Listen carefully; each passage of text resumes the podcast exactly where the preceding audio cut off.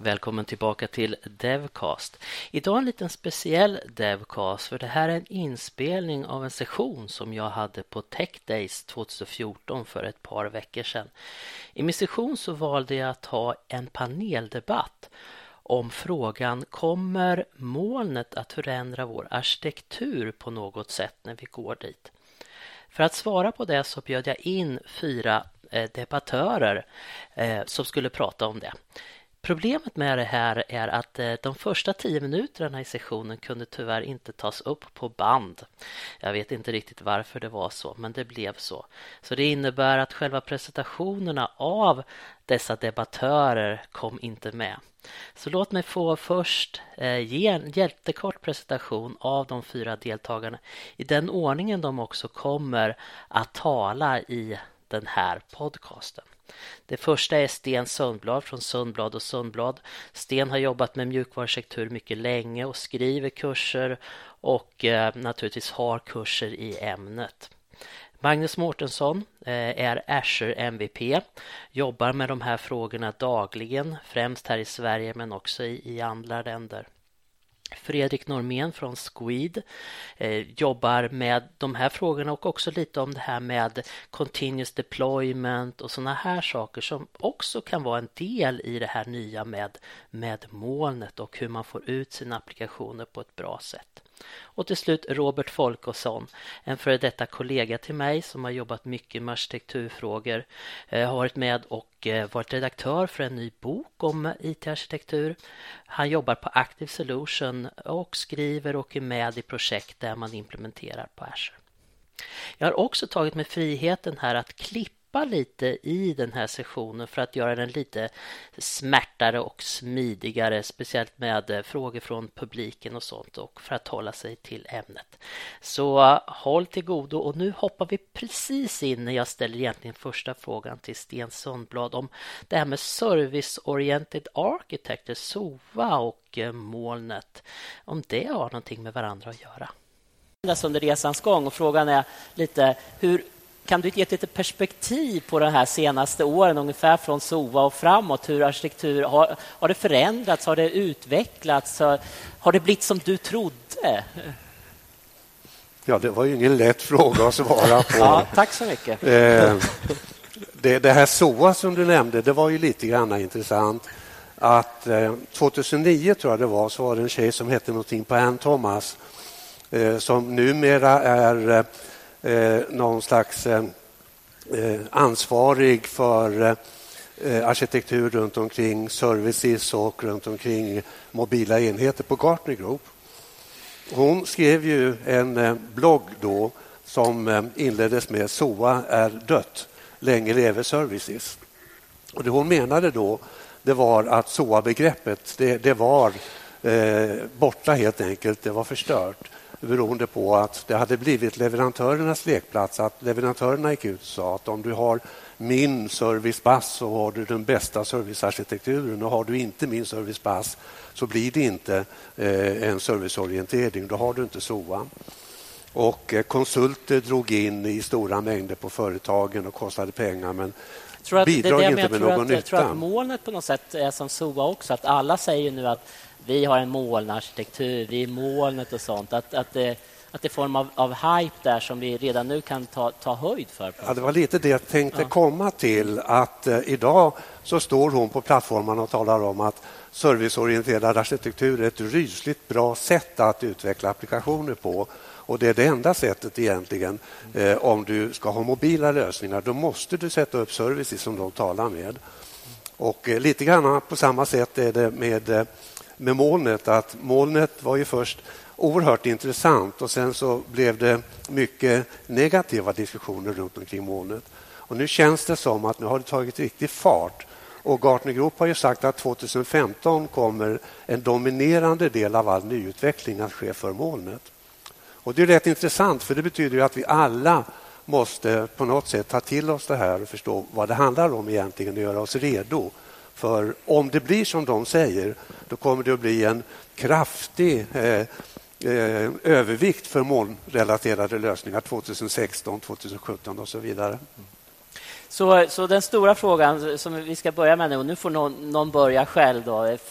Det första förändrar molnet vår arkitektur? Och eh, ja, Magnus? Det har den redan gjort och det kommer den att fortsätta att göra. Men det där kommer från, från bägge håll. För det är viktigt att förstå att det var ju väldigt, väldigt hypat för ett tag sedan att allting skulle vara agilt, det skulle vara så himla agile, det och det. Och det var många av de här begreppen med TDD och, och, och saker som flöt ihop och, och olika prioriterade och lyfte fram olika och så där.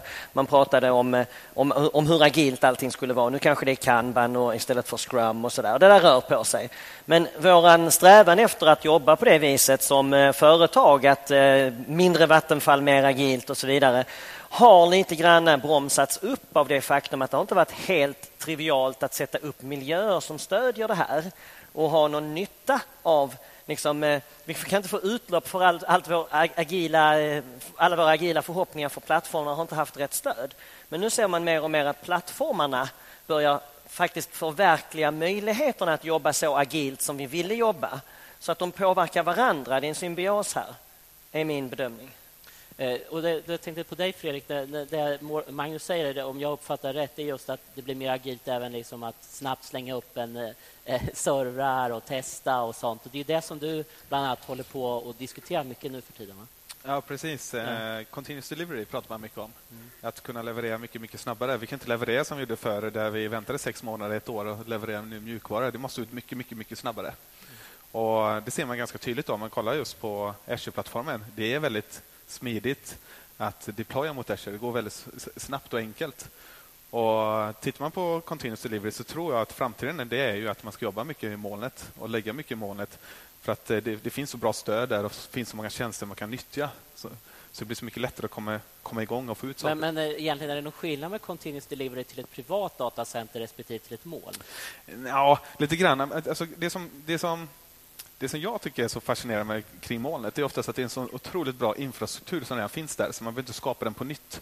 Och Det gör att det blir mycket lättare att deploya applikationer snabbare. Och Det blir lättare också att plocka hem någonting, till exempel som att dra upp en virtuell maskin och dra ner en virtuell maskin. Eh, skala ut dem väldigt snabbt om det skulle behövas. Och kollar man på det som finns till exempel i Azure, alla de tjänster som finns där, mm. så är det otroligt många bra tjänster som gör det snabbt och enkelt att leverera snabbare. Mm. Och med väldigt stor ekonomisk fördel. Exakt. Jag kan dra en mm. parallell där till ett projekt som jag är involverad i där man kör i ett privat datacenter där de säger att okej, okay, men vi har, vi har privat moln. Okej, okay, ja, men det är jättebra. Vi, vi kan ha en, en eh, SQL Azure-liknande tjänst där som ni kan utnyttja. Ni kan administrera databaser själva. Ja, men det är perfekt, för det här, det här måste kunna skala ut lätt och det är, det är en shardad lösning, det vill säga man kommer kunna ha flera olika databaser som man sprider lasten på perfekt. Men det visar sig att det är samma fysiska server som de kör allting på. Aha.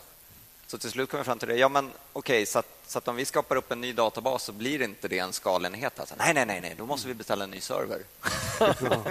De har gått lite halvvägs på något sätt, att nej, det är lätt att göra Precis, det. man har kommit till det här self-service-biten, men man har inte skalbarheten som det publika molnet faktiskt har.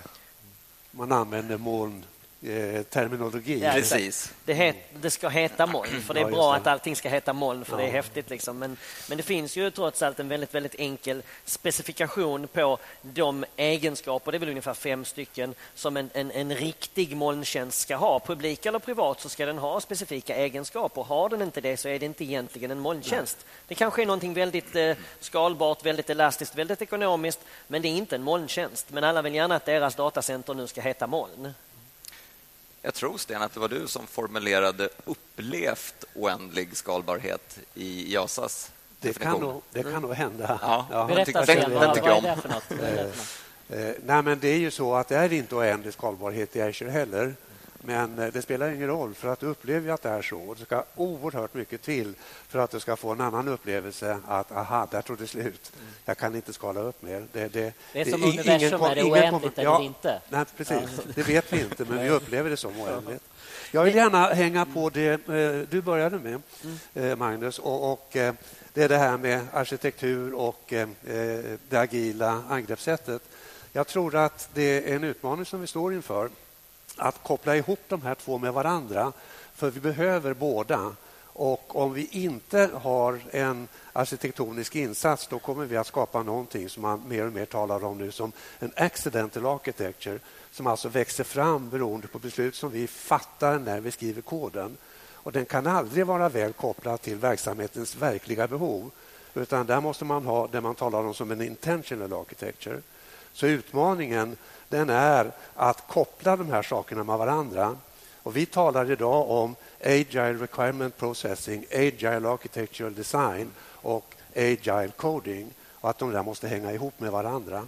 Får jag bara fråga, det, är inte så att man har sett läppstift på en gris, att det egentligen är Vattenfall fast man vill kalla det agilt? Ungefär som man ville kalla ja, allt SOA förut. Ja, det är det det inte är. För att eh, du tar in då eh, Eh, råa krav i den här första processen och utkommer det då ett i taget så kommer en, en user story i form av en epic eller ett användningsfall på den abstraktionsnivån till arkitekterna som tar hand om det här ett i taget. Och när de känner att nu har vi servicekontrakt, för det är ju mer och mer tjänster vi utvecklar, eller hur?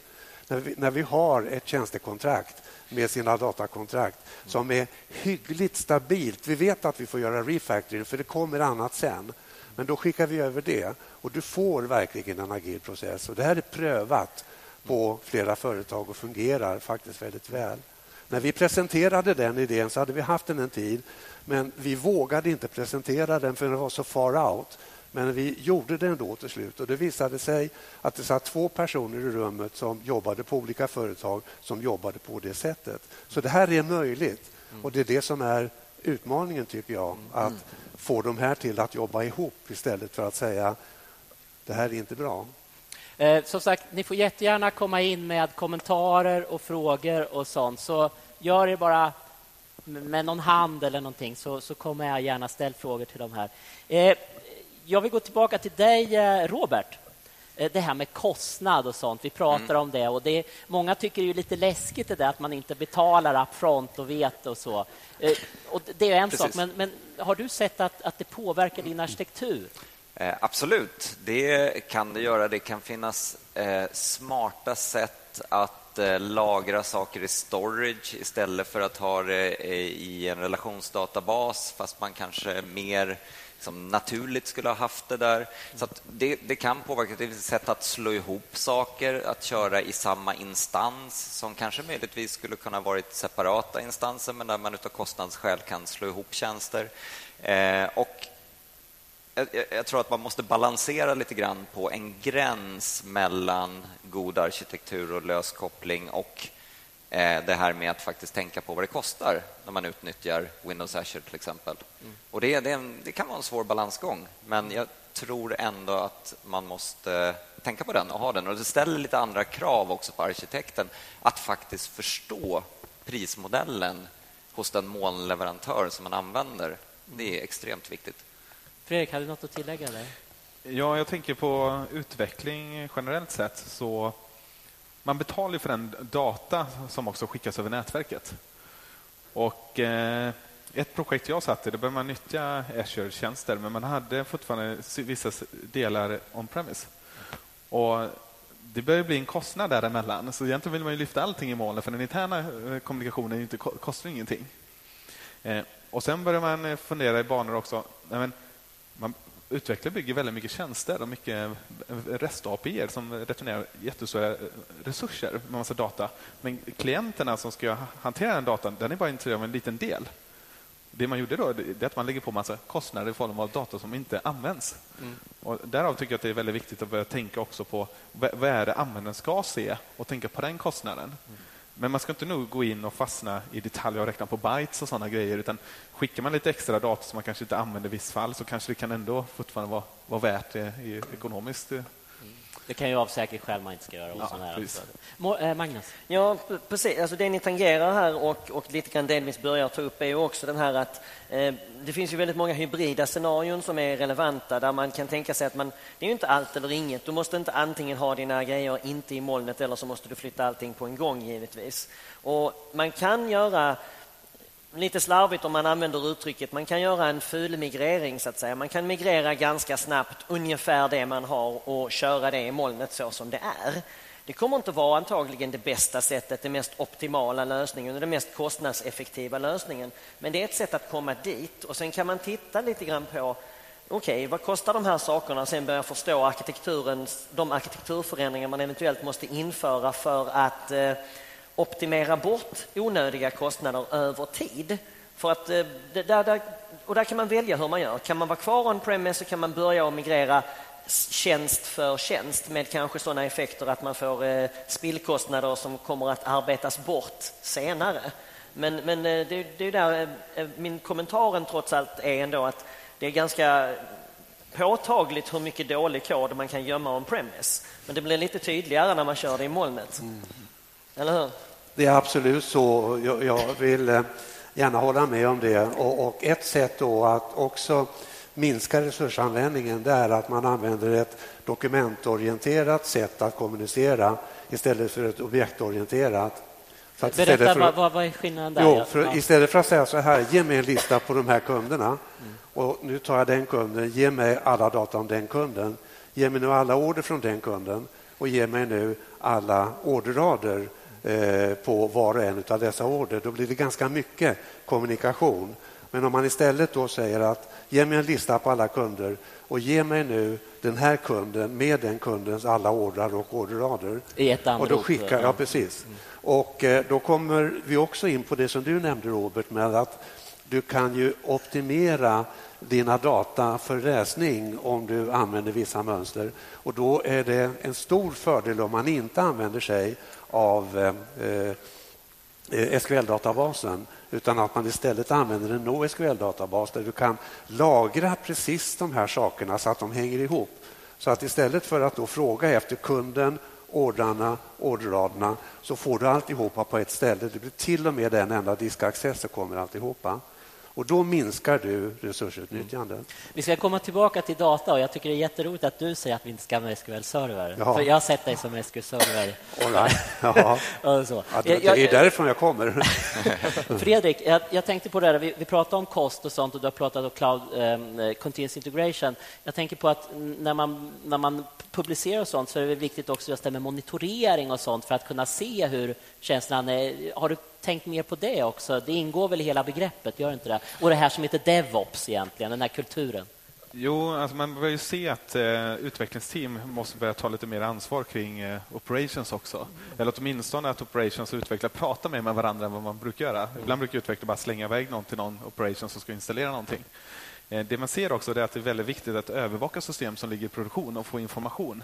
Mm. Där har vi till exempel Application Insight från Microsoft som ligger ute i molnet. Mm. Och då kan vi få information om hur, hur de här olika miljöerna mår i produktion. Och Det som är så intressant då är att om man sätter upp skärmar i ett utvecklingsteam och får den här informationen till utvecklarna så kan de så tidigt som möjligt också se hur systemet mår hur de har byggt systemet, om de har gjort någon minnesläcka eller mm. dra onödig CPU eller annan IO och kan agera mycket snabbare på att fixa och åtgärda det. Mm. För det är mycket svårare idag när man lämnar från sig till någon annan och kommer till request lite flera månader senare kring de här problemen så mm. kostar det jättemycket att fixa till dem. Mm. Hur vanligt tycker ni att monitorering, att man bygger in det egentligen i riktiga system? För jag vet, som Sten, du har ju pratat om det jättelänge, men eh, använder vi det verkligen för att vi har sett behov av det? Eller eh, Robert, vad är din erfarenhet som utvecklar riktiga system? Ja, men absolut. Och där, till exempel Application Insights är ju eh, ett bra verktyg att använda som vi använder oss av som, som ger en bra insyn. Eh, men definitivt, jag håller med. Det, det, blir absolut viktigare även för utvecklingsavdelningen att få den här kollen på vad som händer i miljöerna. Därför att det finns inte längre någon traditionell IT-avdelning som tar hand om det när man lägger i molnet. I molnet så är det till största delen din egen applikationskod det, det, handlar om. Visst, det kan hända saker med Microsofts infrastruktur men det har man liksom inte någon direkt insyn i utan det hanterar Microsoft eller någon annan molnleverantör som man väljer. Och, eh, just det att man har hand om hela processen också från utveckling till test till deployment till att faktiskt åtgärda fel ofta är, är, skiljer sig åt lite grann från hur det har sett ut i många eh, organisationer traditionellt. Mm.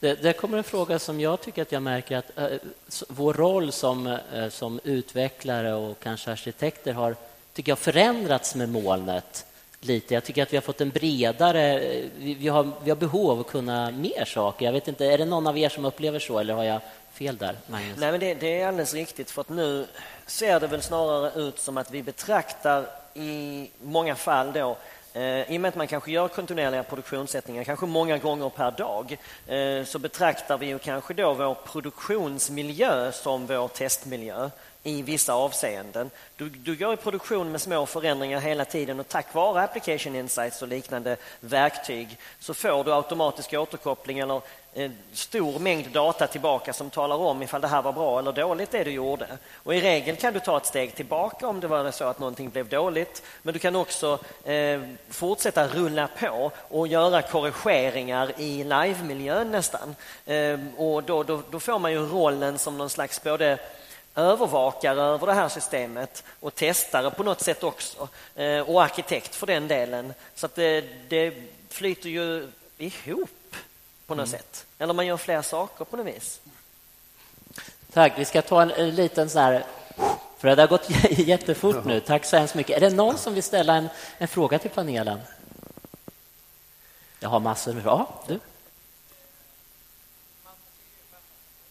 Låt mig få precisera den här. Kunskapen frågar om, har, har då folk som kommer ut eh, möjlighet att liksom förstå hela, allt från att sätta upp till att installera applikationer, monitorera dem och köra dem? Eh, eh var så min fråga. Eh, kommentarer? Det var lite det som vi precis eh, pratade om. Va? Ja. Mm. Jag vill svara. Jag vill svara. Ja, ja, Robert. eh, jo, jag, jag, tänker att det, det finns ju olika nivåer utav moln också. Och jag, jag, jag tror, om jag uppfattade dig rätt, att det du tänker på i främsta hand är infrastructure as a service där man hanterar hela virtuella maskinen själv. Ja, ja, ja precis. Så du, du, du, kan köra dina egna virtuella maskiner i, i, i Windows Azure också. Men sen kan du ju lägga dig på en lite högre abstraktionsnivå och utnyttja eh, Microsofts plattformstjänster. Och då är det ju så att säga mer abstraherad ifrån eh, operativsystemet till exempel. Och webbsites, Azure Websites till exempel, där är det ju verkligen ett paket som du deployar till Microsoft som kör det som en webbsite och du behöver egentligen inte förstå speciellt mycket om the gory details under den alls. Så jag skulle vilja säga att beroende på vilken nivå du lägger dig på utav plattformstjänst så spelar det väldigt stor roll den här övre nivån, Platform as Service, är extremt utvecklarfokuserad och utvecklarvänlig. Och där behöver du egentligen inte ha den här traditionella IT-administratörsbakgrunden eller kunskapen egentligen, därför att det är det som Microsoft säljer. Medan väljer du att, att, installera saker själv på en virtuell maskin, ja, visst, då, då krävs det ju helt andra kunskaper. Men Eh, det här med att kunna sätta upp automatiserade deployments, att kunna skapa automatiserade tester. Den typen av kunskap är ju... Eh, det, det, det, finns ju inte så jättemånga som har lång erfarenhet av det, skulle jag vilja säga. Man brukar ju säga nästan att IT-avdelningen nu går från att ha skruvmejsel i hand till att ha PowerShell i handen. Att man, mm. man, eh, man det, det, är det som, som ja. den... Och att vi också försöker jobba mer ihop, för nu blir det utveckling på båda sätt. Alltså self-service interface, att man kan skriva kod för att skapa även infrastrukturen. Det var någon mer fråga där borta? Ja? Säkerhet, när, behöver man, eh, när, när, kan man använda molnet för det? När behöver man gå över till, till andra lösningar? Sten, vill du ta? Jag kan eh, nämna ett exempel. I USA så finns det en eh, eh, offentlig enhet som jag inte kommer ihåg vad den heter, men den består då av folk ifrån eh, eh, försvaret och Homeland Security och ytterligare någon organisation. Och de har som sin uppgift att Eh, Eh, att ge licens till eh, amerikanska federala myndigheter att lägga saker och ting på molnet. Och det är ju väldigt säkerhetsberoende. Och eh, de för ett år sedan, eller ett och ett halvt tror jag det kan vara, så fick alla federala myndigheter i USA, inklusive DOD, Department of Defense, rättigheter att lägga vilken typ av data som helst i molnet under förutsättning att det var Azure Virtual Machines. Det var så att säga begränsningen. Mm. Så att jag tror att, att om de är beredda att släppa alla försvarshemligheter upp i molnet så kan vem som helst vara beredd att släppa vad som helst. Jag får bara säga en sak till. Kristoffer här, han brukar säga att eh, eh, ingenting kan vara säkrare än molnet. För att om jag går in på din bank, eh, och det är en bank du talar med då, och så säger du så här att jag är Kristoffer, jag är från Microsoft och jag ska in i er datahall för att jag ska utföra ett servicearbete så släpper de in mig. Och då har du en chans att hitta datat i alla fall. Det har du inte om du kommer in i ett datacenter i USA. Så jag, jag, tror, jag tror att det här handlar mycket om perception. Att vi upplever en osäkerhet när det ligger här uppe. Sen, sen tror jag i och för sig att eh, man, man, måste kunna hantera att, att det finns kunder som har data som klassar det datat som så känsligt att det, det får inte lämna det egna datacentrets väggar. Men då kan det fortfarande vara intressant att titta på någon slags hybridlösning. För det kanske kan vara så att viss data är icke-känsligt eller går att anonymisera eller så och det kan vara eh, tunga processer som går att köra i molnet som inte är känsligt data som sen går att skicka ner till det egna datacentret för lagring och sen användas och paras ihop med det här känsliga datat igen. Så att, eh, det går att ändå nyttja delar av Azure fast eh, man, man från kunden har ett krav att nej, ingenting, inget av det här känsliga datat som vi har får ligga i Windows Azure så kan man fortfarande titta på hybridscenariot. Och det, jag tror man måste respektera när juristerna säger nej, det mm. går inte, för då kommer man inte att kunna argumentera emot det. Nej, kan man inte. Men det här är, det är någonting som rör sig. Ja, absolut. Mm. Men Datainspektionen har gjort en, ett, gjort en så tillsyn på Brevo som jag jobbar en del med som blev uppköpt av något annat företag. Men de hade en så här mailbox i, i nätet då, som låg på Windows Azure som hanterade eh, uppgifter enligt PUL, de gjorde en, eh, ett ärende på, på dem och kom fram till att det fanns vissa brister som Microsoft sen rätade till. Att man inte hade en lista på alla underkontrakterade företag som var inne i datacentret bland annat. Och så gjorde de en återkontroll och kom fram till att de hade ingenting att anmärka. Så att PUL faller inte under liksom någonting som, som automatiskt säger att det inte går att köra i molnet, till exempel. Så det gäller att kolla upp det där också. Eh, på Microsoft säger vi också eh, att eh, vi går från servers till services. Och vi pratade nyligen om tjänster, Azure Websites och sånt. Eh, rent arkitektoniskt och sånt, har ni några såna tankar om det? Ska, ska man använda services? Är det bra eller blir det form av till exempel inlåsning eller, eller så här? Vad är era tankar runt det när ni bygger? Fredrik, har du någonting?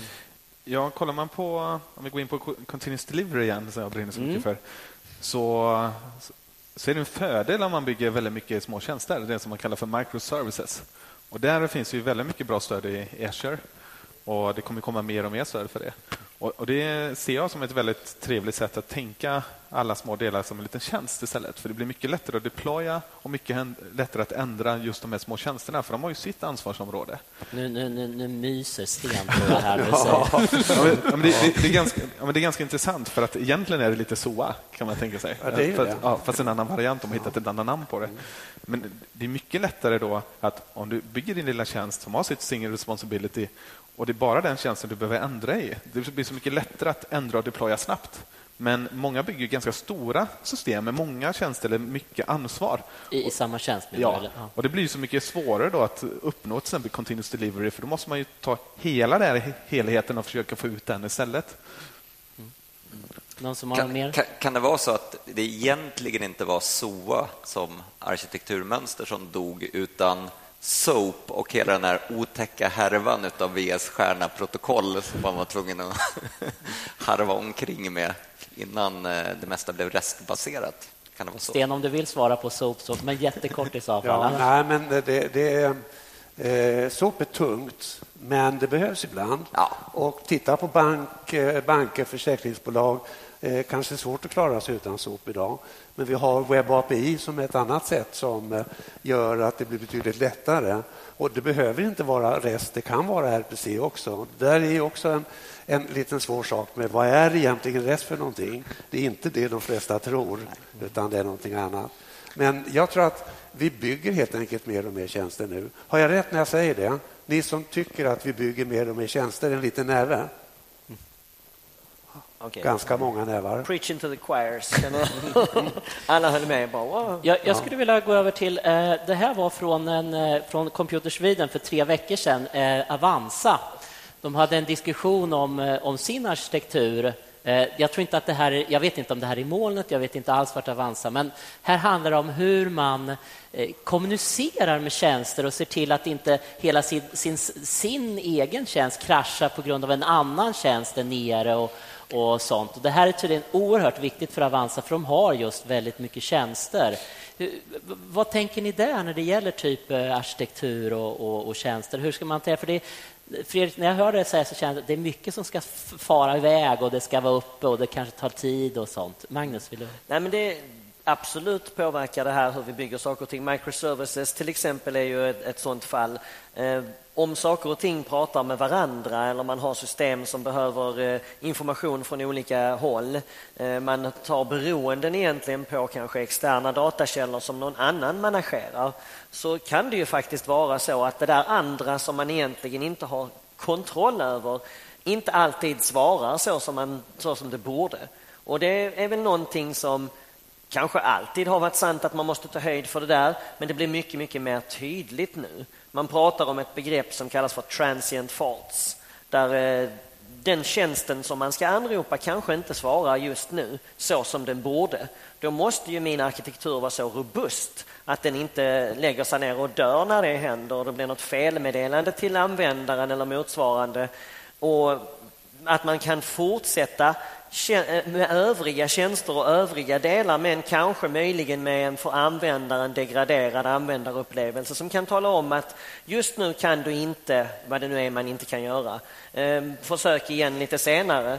Och det ser jag sällan eller aldrig att eh, de kunder jag träffar egentligen har tagit höjd för i sin arkitektur. Och det är ett superviktigt område om vi pratar om separerade tjänster som är här, en här, en där så att säga. Mm. Någon som har mer kommentar på det? Jag kan tillägga att eh, jag har suttit många år i ett finansbolag och det är ju ganska intressant för jag har försökt få dem ut i målet. Mer eller mindre så är de på väg dit, så det är ganska kul. Eh, som du var inne lite på säkerhet här, det fanns ju massa pulfrågor. Vad, vad, får, vad får man lägga för information? Man ville få ut logginformation ut i molnet för att inte ha det hemma i sina egna diskar. Och det var mycket sådana diskussioner. Jag sökte och letade efter massa grejer och fick reda på att eh, just PUL, det var rätt skönt att det fanns ett sådant avtal just med Azure, så det var rätt lugnt. då. Eh, men när det kommer i alla fall till det, Magnus pratade om det här om eh, om saker och ting, upplevelser för användaren. Det är man kan bygga en arkitektur, man kan använda till exempel servicebussen och liknande eller köhanteringen som finns ute i Azure för att skapa till exempel, man slänger iväg, säg att man bygger en shoppingsajt, och så skickar man iväg att nu vill jag beställa en order. Det finns så mycket saker som händer i, inom, inom beslut om man får göra det. Kreditbedömningar, man skapar kunder om det inte finns, eh, man lägger upp orden. Och sådana här saker. Varför ska användaren vänta på all den här och få det här svaret? Som hjälp av att man kan lägga händelser på kö, bara säga tillbaka Tack för din order, den gick bra. Och Sen tar man hand om resten i bakgrunden. funkar ju också. Då, då har man min, nyttjar man mindre... Och Det gör ingenting av de här tjänsterna som pratar med varandra om de går ner eller försvinner, för då ligger det på kö som sen kan plockas upp därifrån och arbetas för lite senare tillfälle. Mm. Jag tycker det finns två begrepp här, Sten, också som, som det här asynkront och stateless. Mm. Kan man säga att det är två grundpelare i hur man ska tänka så man bygger en... Du, du använder ordet cloud aware, mm. arkitektur som är cloud aware.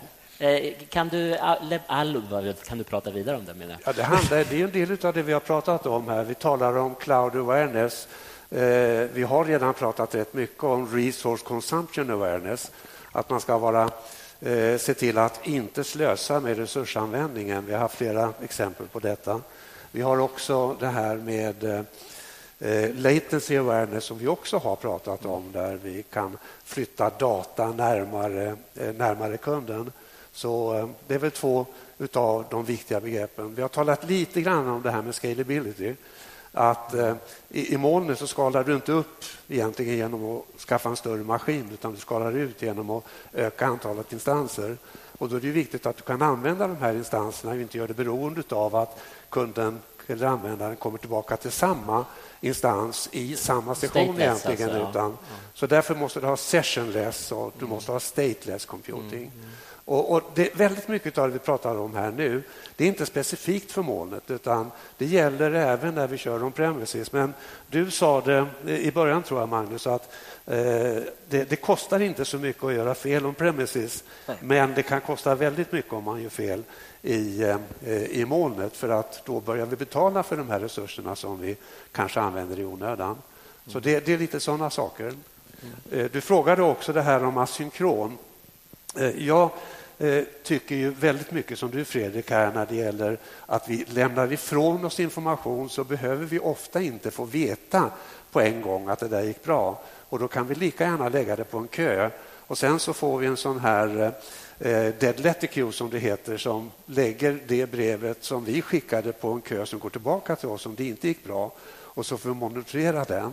Och då kommer vi också in på det här med ACID-transaktioner som vi gör lite för mycket av och som vi bör minska on premises och som det är väldigt bra om vi minskar när Nu är det. Sten igen. Det här sa Acid var, var, det var din... eh, Det var allt du sa. Vi Ja, kommer komma tillbaka till Acid och data strax. Ja. Eh, eh, Någon mer om asynkront och status? Håller ni med att det är nästan två grundpelare man ska tänka på? Fast det är inte bara två, det finns ju flera Ja, okej. sådana Mm. pelare i den grunden som eventual consistency. Och precis som, som Sten säger så är det ju inga mönster som specifikt är eh, uteslutande molnrelaterade men de lämpar sig extremt väl för molnmiljöer kan man säga.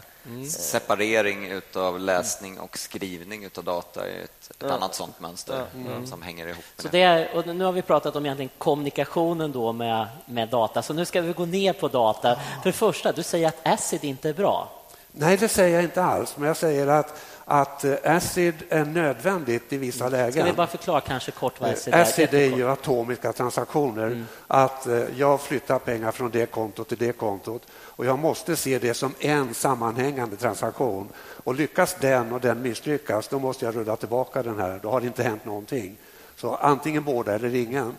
Men eh, vi använder ACID även när det inte behövs. Till exempel, vi ska ta en order från en ny kund och så lägger vi då skapandet av kunden och skapandet av ordet inom samma transaktion. Och fick vi inte in den sista orderraden, ja då spricker alltihopa. Och det är onödigt många gånger. Vi kan leva med en kund som inte har en order. Orden kommer in sen. Vi fick inte in alla orderraderna, men vi fick in de flesta. Och så småningom så blir det här konsistent. Och det talar man om som, istället för immediate consistency, så talar man om eventual consistency. Det blir bra till slut. Patellan sa det där så bra. Patellan han kom ju till Microsoft för att eh, skapa eh, det som då hette Transaction Server och nu heter Enterprise Services, vill jag minnas, eh, som kan hålla ihop transaktioner som går över flera datorer. Så han har, hela hans yrkesamma liv har handlat om ACID-transaktioner. Och han säger att det är hårt för mig med den bakgrunden att behöva säga att eh, eh det är inte så vi ska göra, utan vi ska tänka istället så att så småningom så, så blir det här okej. Vi kan leva med att det inte är okej hela tiden. I know, sa han, it sucks, but life sucks. Det är så det är. Eh, Ja, men jag tänker också data, det här med, vi, vi pratar inte om normaliseringsformer. Du säger att SQL-server inte är bäst jämt. Och så. Vad, har ni, vad har ni för åsikter om just data i mål? Jag tänker också här med unlimited resources och allt. Magnus? Jag har en, en, en intressant aspekt på det här med consistency eh, och det är ju i form av den här eh, rätt så nylanserade eh, tjänsten från Microsoft som heter Document Database eller Document DB. Den har ju en, en egenskap av så kallad tunable consistency. Att du kan alltså välja hur du vill att det ska vara konsistent. Ska det vara väldigt acid? Ska det vara det? Ska vi liksom ha transaktionerna och så vidare? Resultatet av det blir ju att du måste committa en grej innan du kan committa nästa och tendensen är ju då att det blir, det blir inte lika fort helt enkelt. Eh, Sen har du på andra änden av skalan det som är eventual consistency där det är okej att eh, det jag committar just nu kanske någon annan inte läser. De kanske inte får den exakt sanna bilden, de får så kallade dirty reads men det kanske är okej för vissa applikationer. Eh, och sen så har de det här tunable då, så att i mitten har de ett ytterligare läge som är lite spännande. Det är att jag själv inom min transaktion, det jag håller på med som en användare får eh, ett transaktionsbeteende så att mina egna reads är inte dirty, de är okej. Men, men eh, andra kan fortfarande få eventual consistency mm. samtidigt. Jag, jag, skulle vilja prata lite mer ändå, inte om, om en produkt utan Nej. just om, om, arkitekturen här med data. Hur, hur, tänker ni nu för tiden? Förut så tänkte man ju SQL Server var ju alltid svaret. Sen var det frågan om det var Oracle eller Microsoft. Robert, hur tänker du med data nu arkitekturmässigt? Jag tänker att eh, mycket, mycket mindre rädd för dubbellagring av data. Eh, använder mycket, mycket plattare datastrukturer men också blandar det med relationsdatabas där relationsdatabas eh, är bra och ska användas. Mm. Så att, eh, ja, en, en, en, bra mix av det tror jag är att föredra. Fredrik, hur tänker du? Eh, det är som Robert var inne på, en mix av, eh, av att lagra datan och vart man lagrar datan. Det som jag säger att många, många gör fel, jag gör också det felet ibland, det är att man i början av många projekt så börjar man bestämma teknik. Man börjar bestämma att ah, jag ska ha en databas. Det är många utvecklare jag på som ska börja designa databasen först och, och bestämt att det ska vara en relationsdatabas. Och arkitekturen följer ju då relationsdatabasen lite grann. Men det här handlar om att ta beslut så sent som möjligt. Det är inte ens säkert att vi behöver en relationsdatabas. Vi kan bygga vår eh, domänlogik och våra affärsregler och det som ska göras och sen se hur ska vi lagra den här datan. Och I många fall så visar det sig att det kan till och med ligga på disk eller det kan till och med ligga i en dokumentdatabas. Vi behöver inga relationsdatabaser. Eller till och med internminnen. Eller till och med i internminnet bara. Ja, precis. Mm. Så att det, det, handlar om att bara vänta och se och ta det som är bäst. Mm. Så det är, som Robert sa, en mix. Då. Mm. Till en, en produkt som var med och byggde, där använder vi tre. Vi använder table storage, och vi använder eh, relationer och vi använder blob storage till exempel för att eh, eh, lagra data på olika sätt. För vi såg som vi vill inte ha in allting i en relationsdatabas. Det, det var helt onödigt, både kostnad och när det gäller hur lagringen och hur det ska hämtas. Är det någon som har någon fråga? Ja? Latency awareness. Vill du ha lite mer information om det? Eh, det var du, Sten, som pratade ja. om det. Ja. ja. det är det här vi pratade om, att, och jag tror du sa det i början, att du får alltid räkna med en viss latency, det vill säga att datat måste upp i molnet och så måste svaret tillbaka till dig igen. Eh, I allmänhet är det inte någon större skillnad eh, mellan latency eh, om du har datat eh, eller din applikation uppe i molnet eller om du har den här. Det upplever inte jag i alla fall. Men i verkligheten så tar det lite längre tid. Och om du är medveten om det här så kan du göra olika saker för att minska latency. Och en av dem hänger ihop med det som vi pratade om alldeles nyss, nämligen att flytta data närmare användaren. Och eh, du frågade hur vi ser på det här med data idag och i data igår. Mm.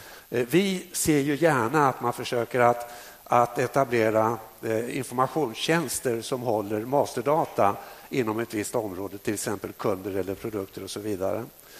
Men gör man det så måste folk ju prata med flera olika informationstjänster för att få en samlad bild av saker och ting.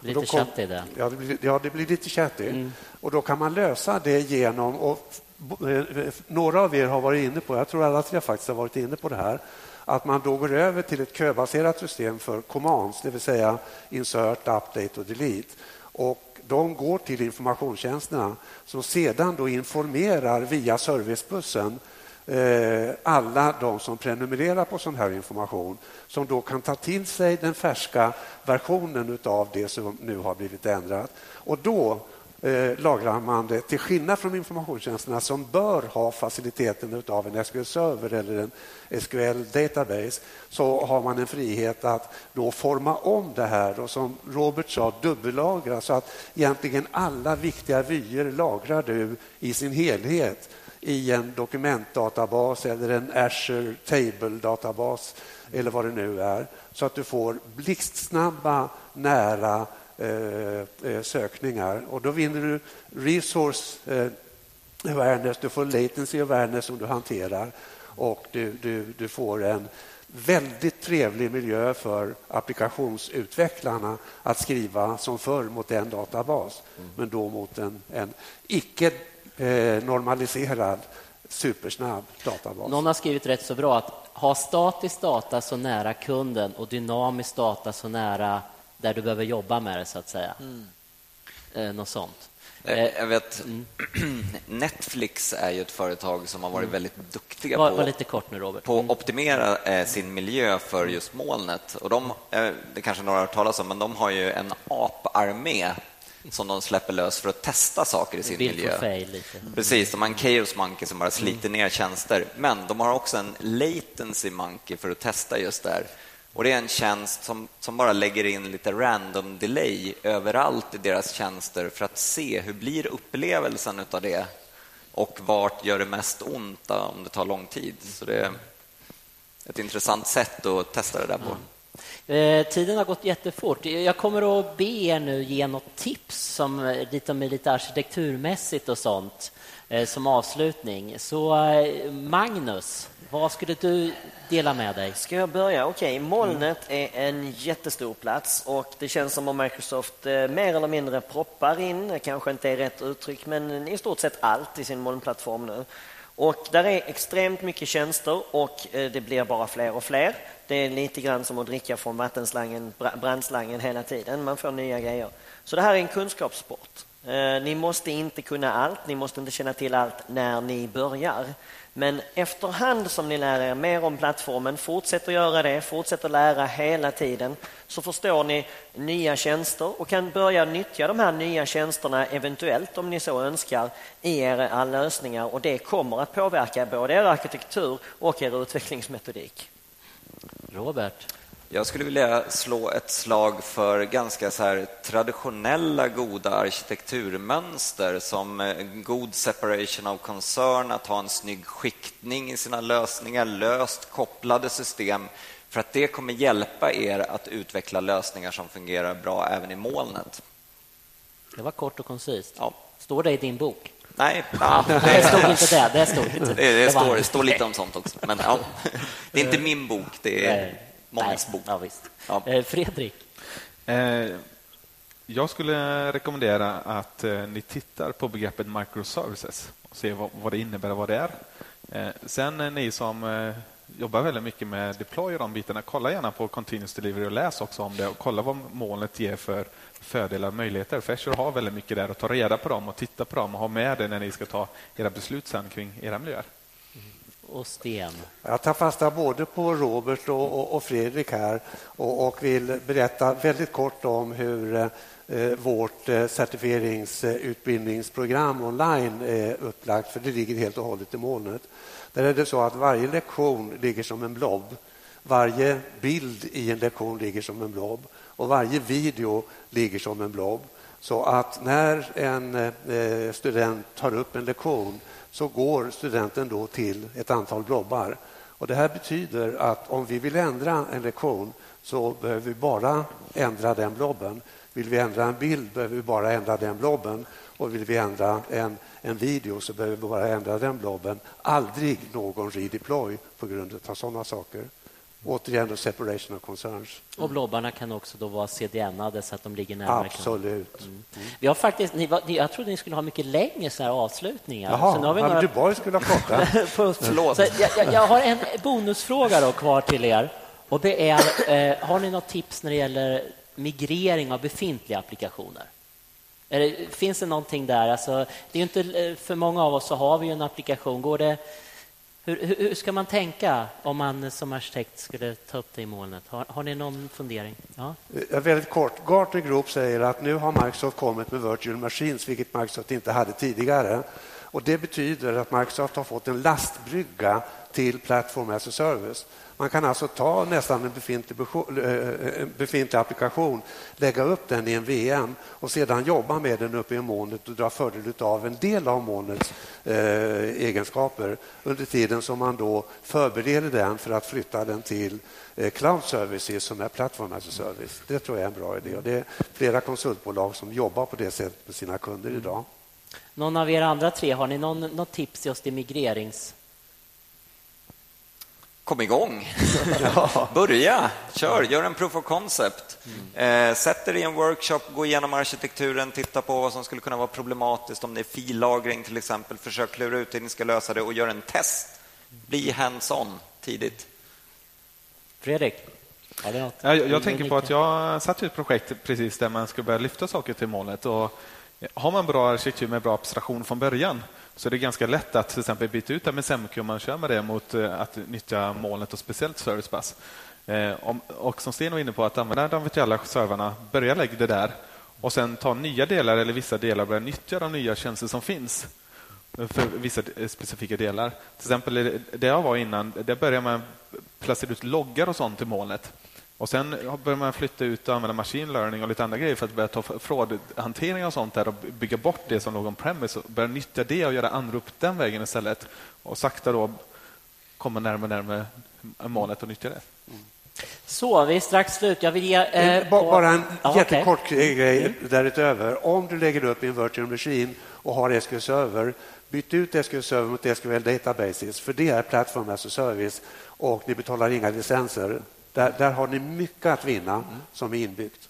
Här är några böcker, gratisböcker från Patterns and Practices, en organisation på Microsoft Eh, den stora boken är 24 mönster och guidance hur man jobbar med Azure och molnplattformar. Och de andra är också jättespännande om man vill jobba med nya typer av databaser, jobba med multitenant, jobba med CQRS, alltså det commands och sånt där. Så tack så mycket. Jag vill tacka Sten, Fredrik, Robert och Magnus. Tack så hemskt mycket. Tack, för att tack så mycket. Tack. tack.